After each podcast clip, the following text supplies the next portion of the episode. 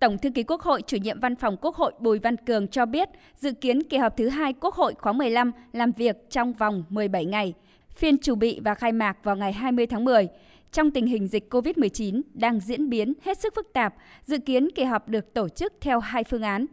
Phương án 1, nếu dịch bệnh tiếp tục diễn biến phức tạp, Quốc hội họp trực tuyến cả kỳ, chia đại biểu Quốc hội tham gia ở 73 tổ thảo luận, trong đó có khoảng 200 đại biểu Quốc hội ở Trung ương chia thành 10 tổ tại nhà Quốc hội. Các đại biểu Quốc hội ở địa phương, mỗi địa phương một tổ thảo luận.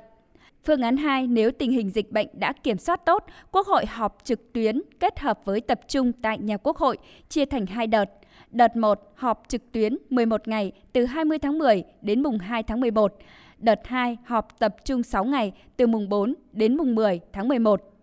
Thảo luận tại phiên họp, Ủy ban Thường vụ Quốc hội đề nghị các cơ quan chuẩn bị cân nhắc thật kỹ lưỡng về nội dung, cách thức tiến hành và các điều kiện đảm bảo để kỳ họp khai mạc đúng thời gian quy định, đảm bảo chất lượng, tiến độ và tuyệt đối an toàn về phòng chống dịch. Phó Chủ tịch Thường trực Quốc hội Trần Thanh Mẫn và Phó Chủ tịch Quốc hội Nguyễn Khắc Định cho rằng kỳ họp thứ hai theo tôi, họp trực tiếp và trực tuyến là vì chúng ta đã có kinh nghiệm phòng chống dịch trong cái kỳ họp thứ nhất và tin tưởng rằng hai tháng nữa thì với cái sự lãnh đạo của đảng, quản lý nhà nước, cái sự vào cuộc của các ngành, các cấp và của nhân dân, thì cái dịch covid 19 à, chắc chắn sẽ đẩy lùi và ngăn chặn được thì cái họp trực tiếp và trực tuyến là cái phương án số 1 và tối ưu nhất. Dù chia thế nào thì chia, chất vấn là phải trực tiếp. Mà tôi cho rằng vẫn phải chất vấn chứ nhân dân mong đợi chất vấn đó. Bây giờ Bộ trưởng Y tế bận thì thôi, những bộ trưởng nào chống dịch bận thì tôi ta chọn những cái bộ trưởng không bận ấy. Nếu mà nửa sau trực tiếp thì tốt hơn bởi vì nó liên quan đến biểu quyết. Toàn bộ cái phần về thảo luận tổ ấy đưa vào cái phần trực tuyến. Thế và giữa cái phần trực tuyến đến phần trực tiếp ta cách ra một số ngày để các cơ quan xử lý tài liệu và có cái văn bản tiếp thu giải trình thảo luận tổ luôn thì đến khi ra thảo luận nội trường nó sẽ bớt đi rất là ngắn và đến khi thông qua chất lượng rất cao.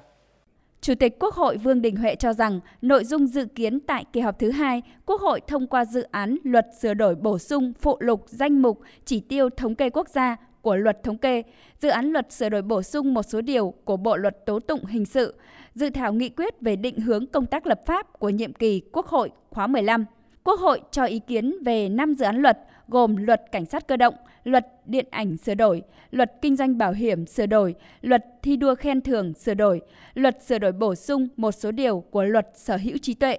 Chủ tịch Quốc hội nhấn mạnh việc nâng cao công tác xây dựng thể chế, siết chặt kỷ luật kỷ cương và tuân thủ các yêu cầu bắt buộc của luật ban hành quy phạm pháp luật,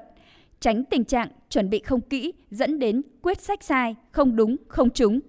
Để đảm bảo an toàn phòng chống dịch cho kỳ họp thứ hai, Chủ tịch Quốc hội đề nghị.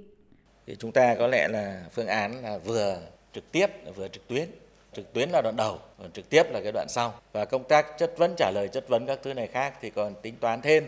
Nhất là những vấn đề quốc kế dân sinh những vấn đề bức xúc hiện nay. Tuần nhịp đầu có thể chúng ta họp trực tuyến và đoạn sau thì họp trực tiếp. Thì nhiều vấn đề liên quan đến vấn đề biểu quyết rồi vấn đề chất vấn trả lời chất vấn thì nó cũng có cái thuận lợi hơn trường hợp mà diễn biến nó phức tạp nữa, thì chúng ta có thể là họp trực tuyến toàn phần.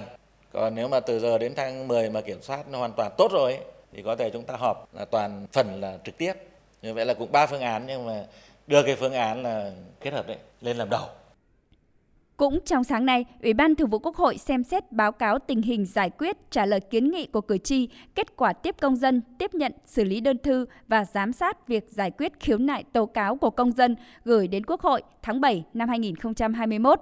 6 tháng qua, số lượt công dân đến địa điểm tiếp công dân của Quốc hội giảm so với các tháng trước trên cả ba tiêu chí: số lượt người, số vụ việc và số đoàn đông người và không phát sinh vụ việc đông người phức tạp. Nội dung tố cáo chủ yếu là tố cáo cán bộ cấp cơ sở có tiêu cực, vi phạm trong công tác quản lý đất đai, về chính sách ưu đãi đối với người có công, về thực hiện chính sách hỗ trợ đối với một số nhóm đối tượng là người lao động tự do hoặc không có nghề nghiệp ổn định của các tỉnh hiện đang mắc kẹt tại Hà Nội, thành phố Hồ Chí Minh do các địa phương đang thực hiện giãn cách xã hội, cần sự quan tâm, giúp đỡ, hỗ trợ của các cơ quan, tổ chức.